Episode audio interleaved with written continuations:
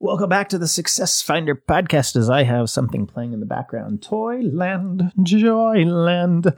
But you did not come here for my musicality or a lack thereof.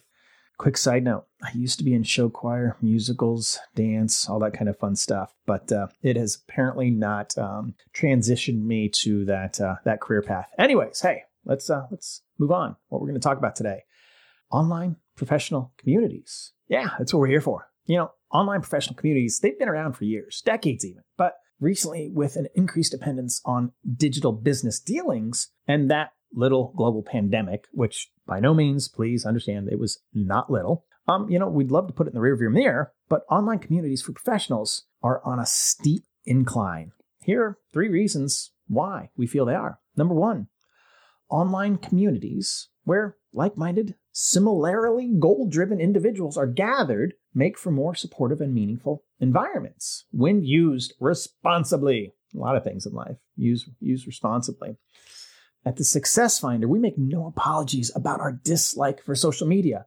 They lack authentic connections. There's lots of abuse, even racial, offensive language, advertising, fake news, even bullying from people hiding behind fake accounts. There's noise, clutter, distraction, and most of what you see is not what you're there to see. On the other hand, online professional communities encourage meaningful and respectful discussions. Most like minded people congregate in online communities to share ideas, offer their skills and knowledge, support each other, solve problems, and promote movements. Since there's less pressure from pressing others, members can present themselves in the best light possible while still maintaining their true selves. As a result, they become more self confident, less intimidated, and are sure their contributions won't be shut down, shouted down.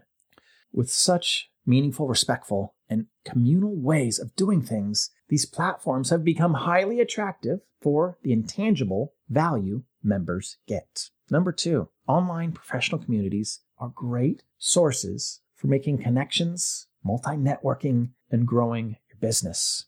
Whether you're a jobless professional looking for work or just starting a business, online communities provide great spaces for arranging partnerships, marketing, as well as selling out your events. Those running businesses can learn new methods of doing things and get timely advice from more experienced entrepreneurs. I can tell you from that one right there how much I have taken advantage of in the right way of having those online communities and what I build and what I continue to build to this day. Online multi networking front.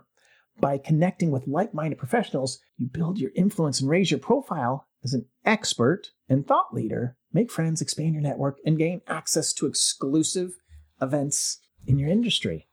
Number three, online professional communities are primary sources for valuable content tailored to suit your needs when you want it, when it matters most to you. Online communities have become hubs where experts and professionals in a specific industry connect and feel like they belong. Man, think about that. Feeling like you belong. They get to freely share and exchange useful ideas and knowledge about their experiences as they solve problems around specific areas of interest, such as valuable content continues making these communities grow further as it increases engagement between the members, ultimately strengthening the community and boosting its perceived value. A professional community provides a rich stream of fresh and user generated content that further pulls in other interested professionals who come for content and end up staying for the community. But the success of any online community depends on one shared responsibility amongst its members. You've got to give value to get value.